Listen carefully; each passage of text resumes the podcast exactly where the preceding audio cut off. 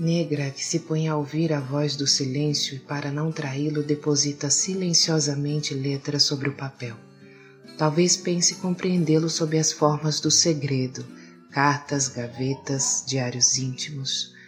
Nos entretantos, segredo gosta de conversa e fala mais bonito que o silêncio. Salta das páginas, invisível e buliçoso entre as bocas, as orelhas, os buracos da cabeça, Silêncio vibra cantigas quando percorre em segredo o peito ressonante caixa preta do que se chama poeta. O peito ressonante caixa preta vibra a Orim.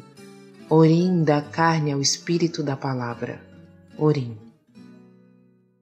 O lançamento do selo de audiolivros Orim, da editora Cartoneira das Iaiá, tem apoio financeiro do Estado da Bahia através da Secretaria de Cultura e da Fundação Pedro Calmon. Programa Aldir Blanc Bahia, via Lei Aldir Blanc, direcionada pela Secretaria Especial da Cultura do Ministério do Turismo, Governo Federal. A sola do pé conhece toda a sujeira da estrada. Provérbio africano.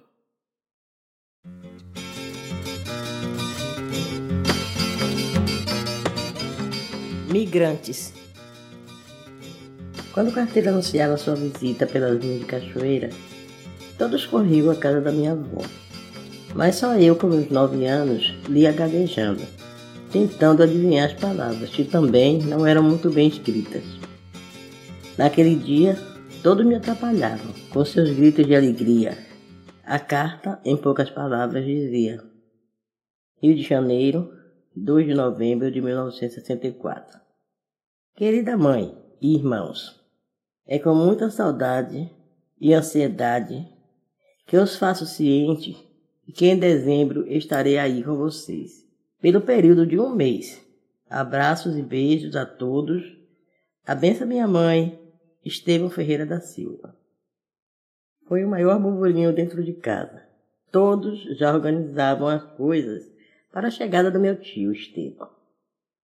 Eu não o conhecia, mas tinha um imenso amor e admiração por ele quando minha avó contava suas histórias em lágrimas e correções da minha mãe, com beliscões. Cala a boca, menina! Não se desmente os mais velhos. Meu tio nasceu numa cidade vizinha aqui na Bahia, em Santo Estevão, origem do seu nome, vindo no ventre de altos sertões. Minha avó era migrante e nesse dia não deu para seguir viagem. As dores do parto aumentaram Armaram uma cabana de vara e plástico. Ali Estevão nasceu, para dar outro curso a essa família. Com os dias foram melhorando a cabana e até fizeram uma choupana de barro coberta de palha. Plantaram em volta feijão, batata e até empim, que quando colhiam trocavam por farinha e carne de sertão. Tio Tevo contava quatro anos quando minha mãe nasceu. Já ia no riacho pescar surica ou até um peixinho chamado mureia. O tempo passou e cresceram assim, lutando pela sobrevivência. Minha avó contava que nas noites de lua cheia faziam fogueira, assavam milho e contavam histórias. Tevo, ausente de tudo, com um olhar distante, sempre sonhando. Mas quando cobrava uma história de sua boca, o tema era sempre o mesmo o menino pobre que ficou rico. Quando estava só com os irmãos, falava-lhe dos seus planos de ir embora. Minha mãe conta que uma vez, os dois sozinhos sentados numa pedra, ele lhe disse: Tá vendo aquela estrela lá? Um dia ela vem me buscar e levar para bem longe. Pois bem, minha avó resolveu vir para a cachoeira, fazer uma visita à sua irmã Zefa. As visitas duravam no mínimo uma semana, muitas trouxas para arrumar. Bom, foram bem acolhidas, muita prosa, muita risada. À noite, minha tia-avó deu um pedaço de cana a cada um dos pequenos para se divertirem, sentado na porta. Eram cinco crianças, duas de minha tia-avó, Florzinha e Paulo César. De repente, começou a discussão. Minha mãe chorava insistentemente, dizendo que o tinha trocado os pedaços de cana e o dela ficou menor. Os adultos interviram. Falavam que estava tudo igual. Que parasse com aquela choradeira. Isso nada adiantou. Então minha avó tomou a cana do meu tio e trocou pela da minha mãe. Aí foi aquele rebuliço. Meu tio puxava de minha mãe, que puxava também e gritava. Acabou que vó mandou tio Tevo e dormir de castigo num quartinho lá nos fundos da casa, longe de todos. Antes de dormirem, ouviram o soluço do meu tio, lá no quintal. De manhã, bem cedo, ouvi-se o grito da minha avó. Zefa, cadê Estevão? Pronto, mais um rebuliço. Procura daqui, dali, em vão. Foram horas e dias de procura, até que depois de um mês, o senhor danada padaria informou que havia visto nas docas em Salvador, engraxando sapatos, e parecia muito bem. Partiram então para lá e foram informados de que tinha dias que ele havia sumido dali. Um ano depois, receberam o rabisco no papel, lido por uma vizinha. Mensa mãe, estou vivo, lutando para viver, mas estou bem. Obrigada pelo castigo. Não foi um quarto escuro, foi uma escada. Assinado seu filho que ele ama, Estevão. Uma dor, um alívio, um arrependimento, uma saudade, uma culpa. O segundo bilhete chegou alguns anos depois e dizia: Bença mãe, que Deus esteja com vocês. Estou aqui na França estudando, já sou quase um marinheiro. Sou auxiliar de cozinha e me sinto feliz. Tenho muita vontade de ver vocês, mas no momento não dá. Vou juntar um dinheirinho e quando tiver oportunidade eu vou. Beijo em todos, em especial minha irmã Lourdinha. Abraço deste filho que te ama, Estevam. O tempo passando, meu tio mais velho, Valdomiro, também foi embora para Salvador e entrou na escola de música da Polícia Militar. Lá estudou e seguiu carreira. Durante anos ficaram sem notícias. Eu nasci no dia 23 de julho e nesta data a família recebeu uma carta. Querida mãe, desta vez estou mais perto. Casei-me, estou em lua de mel no Rio de Janeiro. Mas as férias estão terminando. Receio que ainda não nos veremos. Quem sabe na próxima. Abraços em todos, beijos, seu filho Estevam. Aqui em Cachoeira pouca coisa mudou. Minha tia-avó comprou um casebre em São Félix e deu para minha avó. Eu fiquei com a tia, pois fui batizada por sua filha Fluzinha, que me adotou. Minha mãe e os demais foram para São Félix, mas era tão perto que nos víamos todas as horas. Além do casebre, minha tia e vó comprou uma barraca na feira e, com a ajuda do marido, sortiu de compras deu para minha mãe, para ajudar a defender os trocados. Nessa época, chegaram ainda duas cartas de Titivo a primeira e a segunda contando o nascimento de suas filhas, Elise e Eloá. A que veio a seguir foi a Kelly, contando da sua chegada. Nessa ocasião, minha avó, já doente, morava na casa da minha tia, enquanto mãe tentava a sorte em Salvador. Bem, minha tia já havia avisado a minha mãe que estava nos planos de Natal fazer os comes e bebes. Contávamos os dias e minutos e eu não cansava de olhar a foto dele que tinha vindo dentro da carta. Eu nunca tinha visto um preto tão lindo como aquele. A expectativa era grande. Quando entrou dezembro, a cada som do vapor Paraguaçu, botávamos o olho na porta.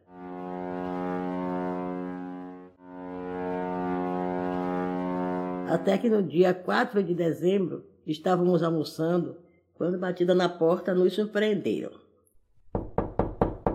Quem é? gritou minha tia. É de paz. Corri para abrir a porta sem ouvir os berros de minha tia, mandando esperar. Minha intuição estava certa. Era ele. Por cinco segundos permaneci hipnotizada. Alto, forte, roupa branca, aquela bunda branca com detalhes azul, aquele rosto angelical, só podia ser ele. Sem saber o que dizer, falei. Não viu o navio apitar? Ele sorrindo, respondia: Eu vim de ônibus. Não contive a emoção. Abracei minhas pernas dele, chorando. Daí já estava todos ao redor. Muitos abraços, chororô. Foram os dias mais felizes da minha vida de criança. No dia 6, minha mãe chegou, quando minha avó não mais aguentava de ansiedade. Naquela noite, descobri por que tio Teve era meu herói. Como de costume, depois do jantar, íamos todos para o quintal, contar causas e histórias. Quando a conversa não era para a criança, vó mandava brincar na porta, sobre o olhar atento de minha tia no corredor comprido. Nessa noite, porém, ninguém nos mandou sair. Estendemos as esteiras e todos se sentaram. Uma prosa daqui, outra prosa dali, até que minha avó fez a pergunta que consumia a todos. Com a voz trêmula e os olhos marejados, perguntou: Estevão, meu filho, como tu foi embora naquele dia? E ele respondeu: Minha mãe, eu naquele dia não dormi. Apesar da escuridão no quintal, eu procurava e não encontrava a estrela que escolhi para mim, e fiquei muito aborrecido. Sentia-me injustiçado por causa da história da cana. Então riu-se com seus dentes alvos e a boca bem desenhada. Eu não conseguia piscar meus olhos. E ele continuou. Pensei em tudo que sofri nos meus doze anos de vida. Pensava e chorava. E entre o som dos soluços ouvi o apito do navio. Daí não pensei duas vezes. Pulei o muro, passei pelo beco da casa do vizinho e lá na Baiana me ofereci para ajudar uma família com as malas. Ali, na embarcação, fiquei escondido e assim cheguei a Salvador. Quando cheguei nas docas, encantei-me de tudo que via. Minha avó interrompeu, com os olhos rasos de lágrimas. E comeu o quê? E roupa para dormir? Foi aí que vi a cena mais linda. Meu tio se levantou, pegou minha avó no colo, que estava sentada em um banquinho, e sentou-se numa cadeira, segurando ela como se fosse um bebê. Continuou, já com as palavras cortadas pela emoção. Passei muita fome, muito frio e descaso. Sofri muito preconceito. Qualquer objeto que sumia por ali apontavam para mim. Foi aquele negrinho. Uma vez até me bateram. Mas também tinha seu Josué, que trabalhava ali no comércio, num prédio bonito. Quando não tinha navio no porto, eu dormia ali embaixo da marquise. Seu Josué um dia, ao entrar para trabalhar, me vendo acordar, me convidou para um café e fizemos amizade. Dias depois, ele me deu material para engraxar sapatos e, detalhe, foi meu primeiro cliente. Para dar sorte, disse ele ao pagar. Mas minha paixão pelo mar e os navios só aumentava. Um dia chegou um navio como nunca vi. Eram três andares de pessoas estranhas, muito brancas, outras muito negras, falando embolado. Fiquei fascinado. Observei o dia e a hora da partida e, antes do previsto, adentrei o navio e me escondi na cozinha. Não foi difícil. Auxiliei os cozinheiros e ajudantes a carregarem as caixas de mantimentos. Fiquei ali escondido por muito tempo, não tenho precisão. Foram meses de viagem para me descobrirem. O cozinheiro, de olhos arregalados, deu um berro quando me viu entre um armário e outro atrás das caixas. Os dois ajudantes correram para perto e um deles me reconheceu. Aí foi um vendaval de perguntas infinitas e intermináveis. No final do interrogatório, fui convidado para ajudá-los no trabalho. Fazia as refeições nas horas certas, sem precisar roubar ou pegar os restos no lixo. Tive colchão e ganhei até roupas e sapatos. E o melhor, aprendi a cozinhar. No dia que resolveram legalizar minha situação, o cozinheiro deu-me instruções. Você tem que dizer que não tem família, que não queria mais viver nas ruas de Salvador e por isso veio parar aqui. Eu serei responsável por você até que possa fazer seus documentos para assinar sua carteira de trabalho. Você já pode ser um dos nossos ajudantes. Já é, né?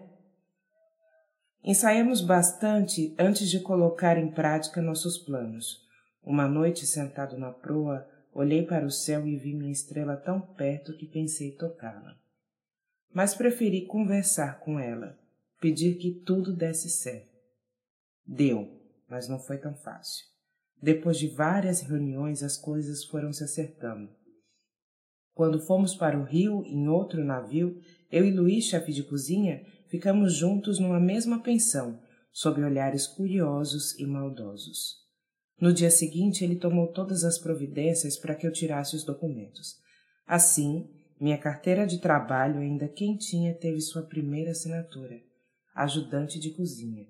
Dois anos depois, cozinheiro, e três anos mais, chefe de cozinha da Marinha Brasileira. Ninguém percebeu, mas quase morro de chorar durante o relato do meu tio. Ninguém percebeu também porque todos choravam, até ele, que enxugava as lágrimas de minha avó sentado em seu colo, e concluiu: A melhor escola é a vida.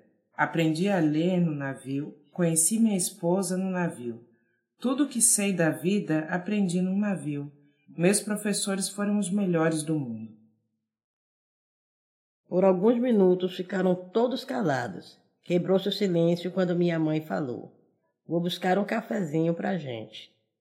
Enquanto esperava o café, olhei para o céu e vi, sobre a cabeça do meu titego, uma grande estrela de brilho esverdeado. Pensei, é a estrela dele. Imediatamente corri os olhos por todo aquele céu, buscando uma para ser a minha estrela também.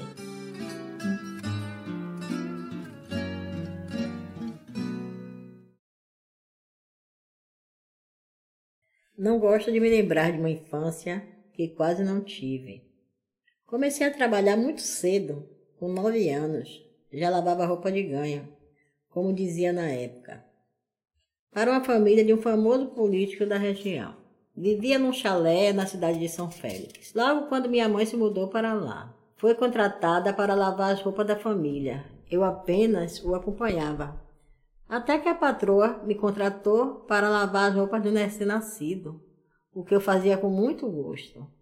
Em troca, ganhava comida, roupas e sapatos usados.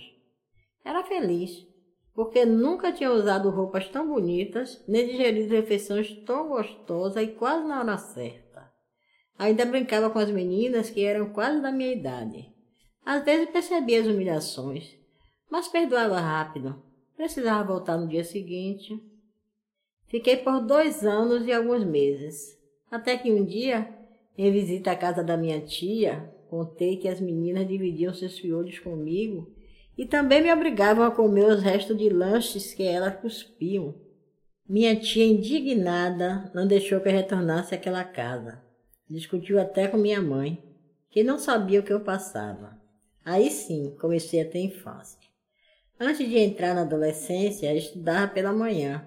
À tarde, fazia as tarefas do colégio e ia comprar pão na padaria de Manuel. À noitinha, até oito horas, eu vivia a infância brincando com as crianças da rua 13 de Maio, que na época eram muitas.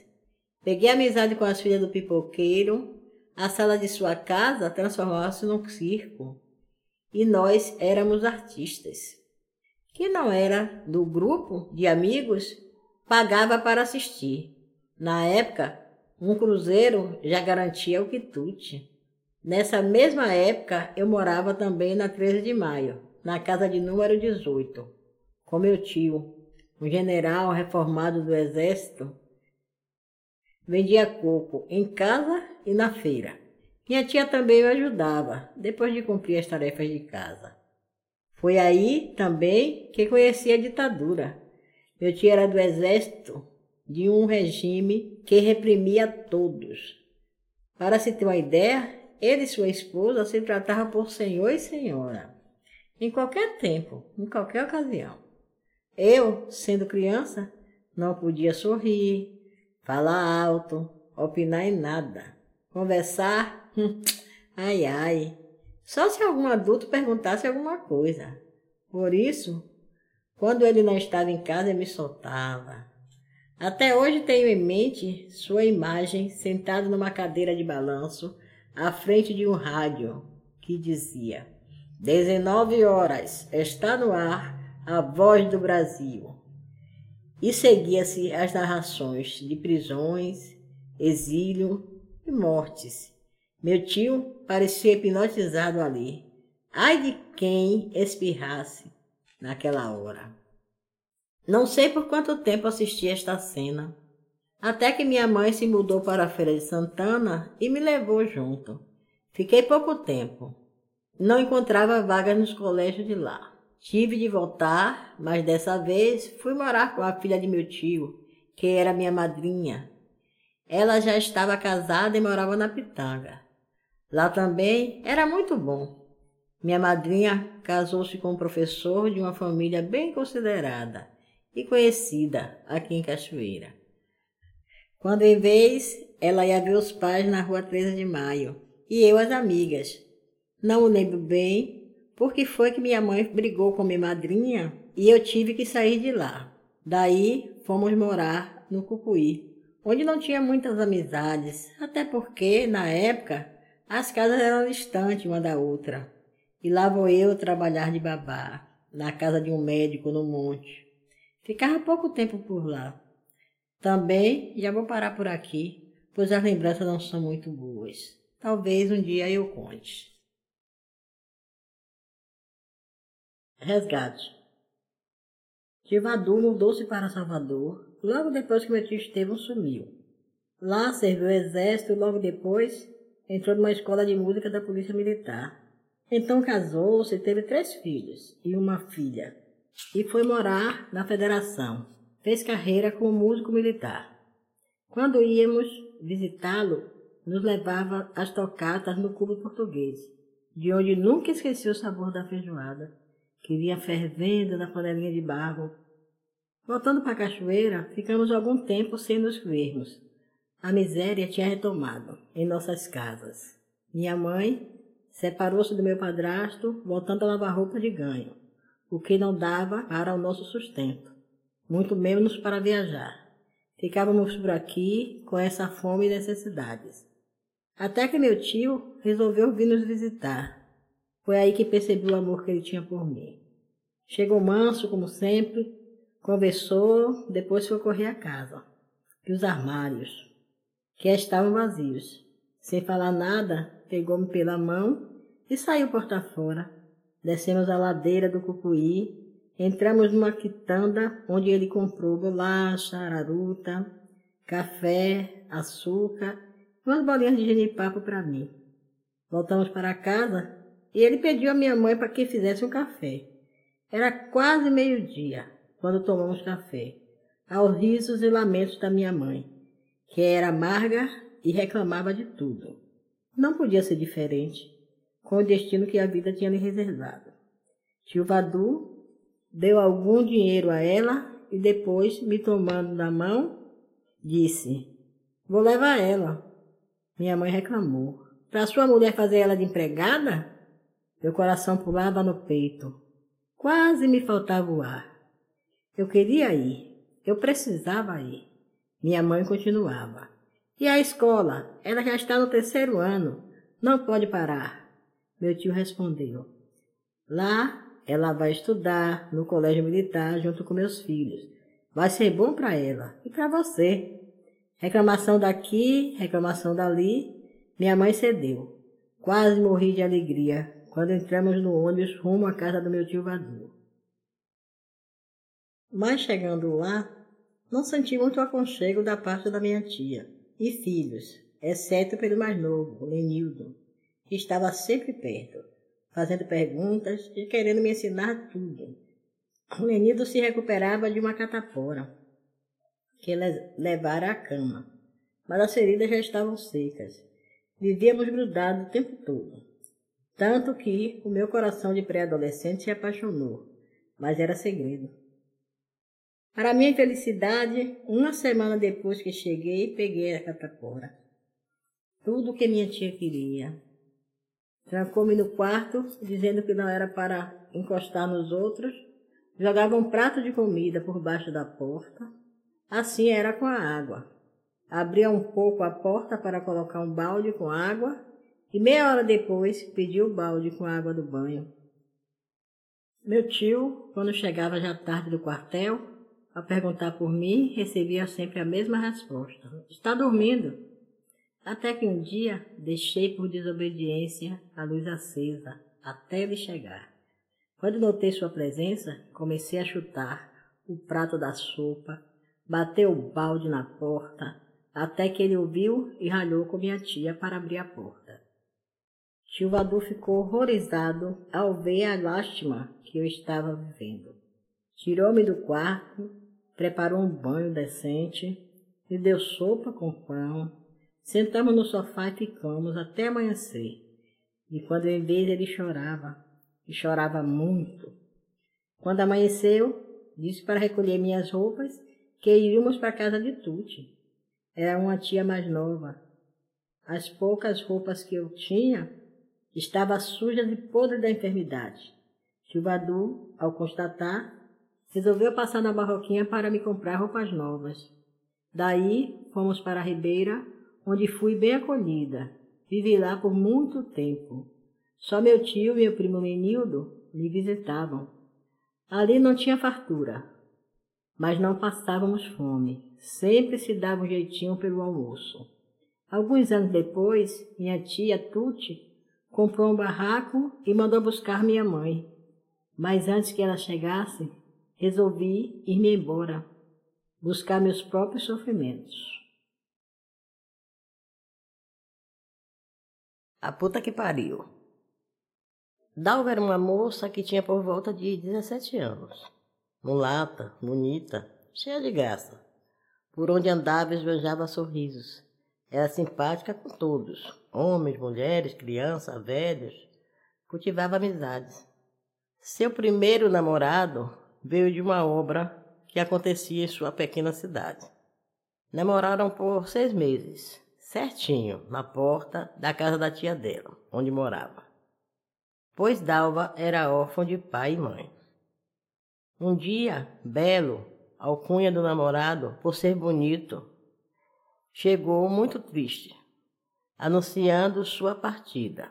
A firma em que trabalhava só ficava por mais uma semana. Fez o comunicado a Dalva, que também ficou muito triste. A semana passou rápido e chegou o dia da despedida. À noitinha ele chegou, por uns dez minutos ficaram mudos, até que ele, aos beijos, prometia a ela que voltava na primeira oportunidade. Porém, dentro dela, uma mistura de dor, saudade, angústia tristeza se transformava em lágrimas. Entre todos esses sentimentos, ela se deixou levar pela emoção e entregou-se de corpo e alma ao namorado. Talvez pensando que assim garantisse o retorno dele. Belo partiu. E por mais informações que Dalva pedisse, por muito tempo não teve notícias suas. Seis meses se passaram. E por acaso ela encontrou um rapaz que trabalhava com ele. Ao perguntar-lhe, o rapaz informou que parte da firma migrou para Morro de Chapéu, uma cidade do sertão um tanto distante. Enquanto ele o informante seguiu para Minas Gerais, voltando para casa. Depois de muito pensar, Dalva pegou algumas roupas, juntou o pouco de dinheiro que tinha, com o que pegou de sua tia. Ainda passou na padaria em que seu tio trabalhava, com pretexto de buscar o pão, mas lhe pediu dinheiro para comprar sapatos. E assim, para trás ficou a cidade de Cachoeira. Deixou apenas um bilhete para a tia explicando que ia em busca da felicidade. Ao chegar em Morro do Chapéu, sem conhecer ninguém, procurou a padaria mais requintada e tomou informação de que, para sua tristeza, a firma estava lá, mas ninguém conhecia o rapaz. Mesmo assim, foi ao encontro da empresa e conversou com o chefe do setor, um peão de trecho que afirmou conhecer o rapaz que fora demitido há dois meses. Diante da tristeza do choro da moça, seu Tavares, o chefe, comoveu-se e ofereceu-lhe um emprego na República, em que ele dormia, com mais cinco amigos, ou colegas, melhor dizendo. Sem alternativa, Dalva aceitou a proposta. Ficou na firma até o final do expediente de seu Tavares, para então conhecer seu novo lar e trabalho. No início, ficou meio confuso. principalmente quando à noite tinha de servir e conviver com cinco homens que não conhecia. Mas foi se acostumando. Todos a tratavam bem, exceto por um tal de Rose, que não tinha educação para nada, nem para falar. Um dia, ao sair do banho, um deles, seu achado, chamou para ajudar a pegar um passarinho que encontrava no seu quarto. Tentando, pulando daqui e dali, os dois caíram na cama. E só levantaram quando se saciaram de amor. Daí que os encontros à noite tornaram-se diários. Os homens jogavam baralho até tarde e quando todos se recolhiam, seu machado entrava de fininho no quarto dela. Assim mesmo os outros perceberam e começaram a desejá-la também. Dava também já olhava e conversava de maneira diferente. Organizou-se e marcava horários em dias distintos para amá-los, exceto Rose, de quem ela não gostava mesmo. Seu Tavares começou a sentir ciúme de todos e lhe propôs a amigação. Alugaria uma casa para ela e iria vê-la quando pudesse. Ela não aceitou, porque gostava mesmo era de Machado. Até que os homens começaram a se estranhar. Um discordava do outro em tudo. Não queriam mais jogar durante a noite e causavam muitas confusões. Dava sentir-se culpada e decidiu aceitar a proposta de Tavares. Pois bem, a casinha era simples e ela quase não tinha nada para fazer. Às vezes deitava na rede e ficava a pensar o porquê de se ter regras no amor. As pessoas deveriam se amar e pronto, sem cobrança. Por que existe esse tal de ciúme? Ou ficava na porta a conversar com a vizinha, que fazia questão de saber de sua vida. E ela, que nesse sentido não era besta, enrolava ou desviava os assuntos. Sempre que estava na janela, olhando a rua ou conversando com alguém, notava na casa da frente um homem com uma vasta cabeleira encaracolada, de pele escura, olhar penetrante, eu observava. Sua mulher sempre rondando por perto e resmungando. Num domingo, quando Tavares viajava para ver sua família, pois era casado. Dalva, penteando os cabelos na janela, percebeu a aproximação de Joana, a vizinha da frente. Rui, o marido, quer falar com você. Dalva ficou extasiada. Perguntou com seu jeito mimoso. É o quê? Não sei, disse Joana. Manda ele vir aqui na porta. Ele quer falar com você lá. Espantada, desconfiada, mesmo assim ela foi. Maior foi sua surpresa quando Joana levou-a para dentro de casa. Pegou os dois filhos e saiu, dizendo que ia voltar mais tarde. Ficou parada no meio da sala, sem saber se ia ou se voltava. Quando Rui surge em sua frente, com uma cueca branca, a pele parecia envernizada. Sorria-lhe e estendia-lhe a mão. Sem retorno, aproximou-se dela, pegou-a nos braços e levou-a para o quarto. Começando aí uma sessão de carinhos intermináveis. Levaram toda a tarde se amando, até que ouviram batida na porta. Ele se levantou calmamente, vestiu-se, saiu e fechou o quarto. Quando Dalva terminou de se vestir, ouvindo os gritos das crianças, comentando do passeio que fizera com a mãe. Saiu do quarto mansamente, na expectativa de que algo ruim fosse acontecer. Atravessou a sala, cruzou com Joana de cabeça baixa. Ao chegar à porta, Rui apressou-se em abrir e ela saiu sem se despedir. Na segunda-feira, Tavares chegando. À noite, não encontrou sinal de Dalva, nem um bilhete, nem roupas, só os poucos móveis que lhe havia dado. Entrou em desespero, procurou por todos os lugares, por algum tempo, por muito tempo. Só lembranças, saudades daquele corpo quente. Quando Dalva tornou para a cachoeira, sua família o recebeu com desprezo. Não perguntou nada, nem lhe disse nada. Assim permaneceu por dois dias. até arranjar emprego na casa de um comerciante. Iniciou o trabalho, mas logo foi notando coisas estranhas acontecendo. Tonturas, enjoo, falta de apetite, às vezes muito apetite. Estava doente. Falou com a patroa, que orientou a consultar o médico, pois aí ficou ciente de que estava grávida. Outra revolução, quando sua patroa foi contar à sua tia. Agora que eu não quero ela aqui mesmo. Não vou criar filho de puta. Na volta, a patroa interrogou-a para saber que providência tomar. Ao perguntar pelo pai, ela foi sincera. Não sei. Como não sabe? Depois de sua última menstruação, com que você se deitou? Com seis. Dalva simplesmente respondia. A patroa, em grande espanto, continuava. Como assim? Eu amava todos com quem me deitei. Eles também me amavam. Alguns meses depois, nascia o filho da puta. Era a cara de Machado, mas isso era segredo.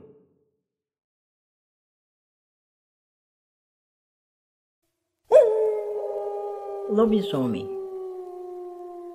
Foi num lugarejo, pela cercania daqui de Cachoeira, que nem vou dizer qual e nem que foi por perto da vila de Belém.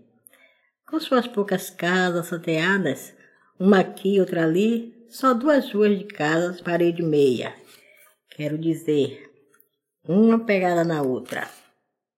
Numa dessas ruas morava Rita, casada com Manuel, já há algum tempo.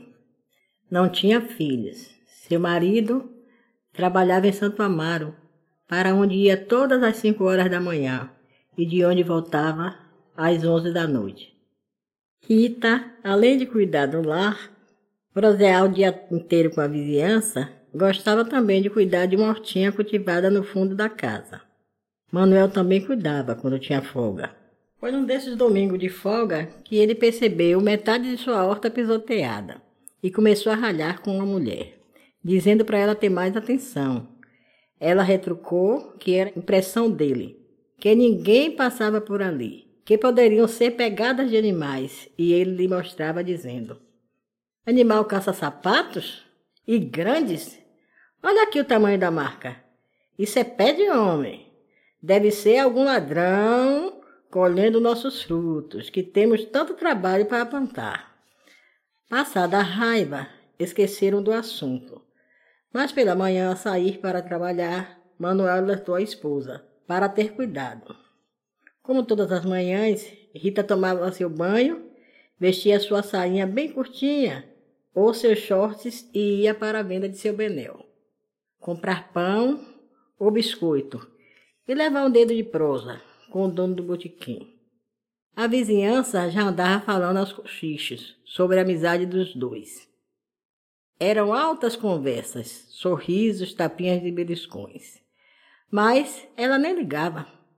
Tinha dias em que ia até duas vezes na vida de seu Benel, sempre pela manhã e à tardinha, e olhe que ficava um pouco distante, lá na beira da estrada. Certo dia, ao ter um súbito mal-estar, Manuel chegou em casa cedo. Já tinha passado pelo médico e foi repousar às seis horas. Todos já se recolhiam. Fechavam suas casas e sentavam na porta para prosear.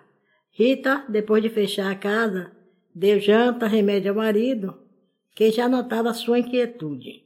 Um vai e vem nervoso para lá e para cá. Manuel chegou a pensar que era porque ele estava doente e chamou-a para deitar-se.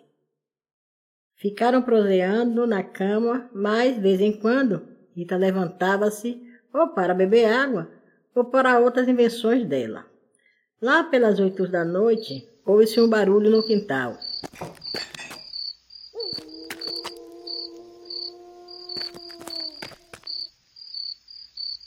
Depois na porta, que estava trancada.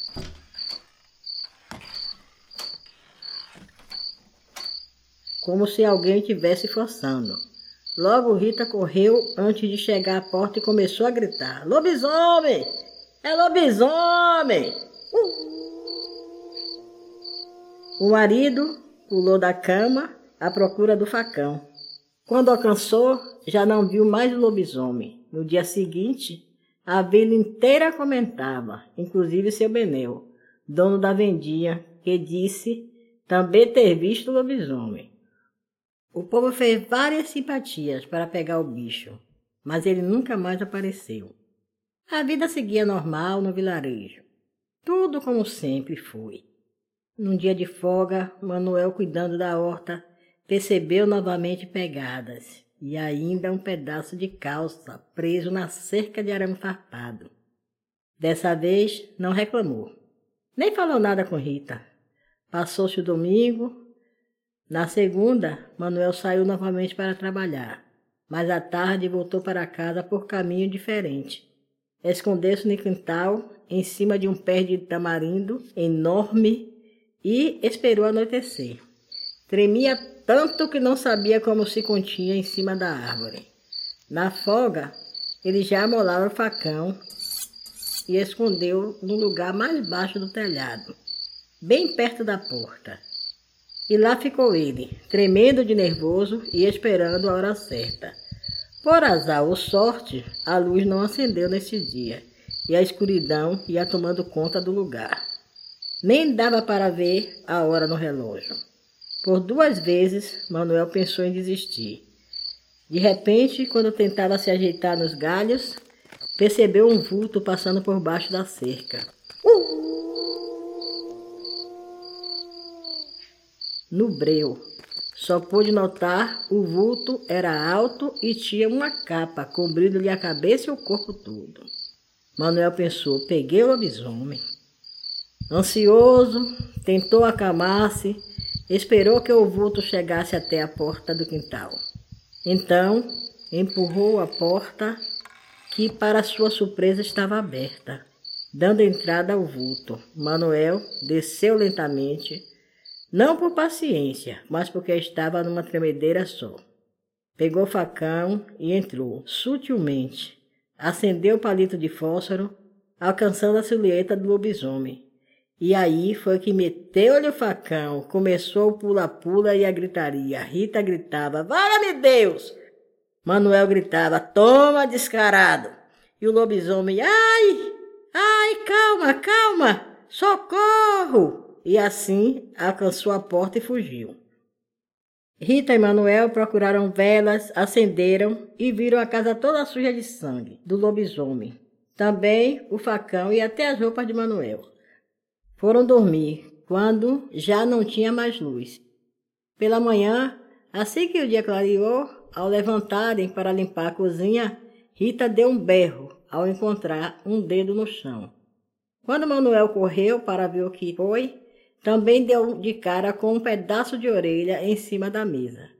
Passado o susto, ele colocou tudo num saco plástico e enterrou. Passando o dia sem conseguir esquecer. Rita já não ia mais à venda do seu pneu.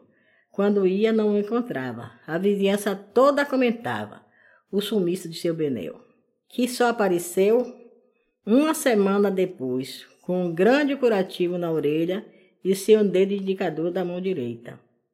Rita nunca mais apareceu na venda. Quando precisava de algo, pedia ao moleque que o comprasse para ela. E Manuel nunca mais viu pegada em sua horta. Nem precisou mais tocar o lobisomem.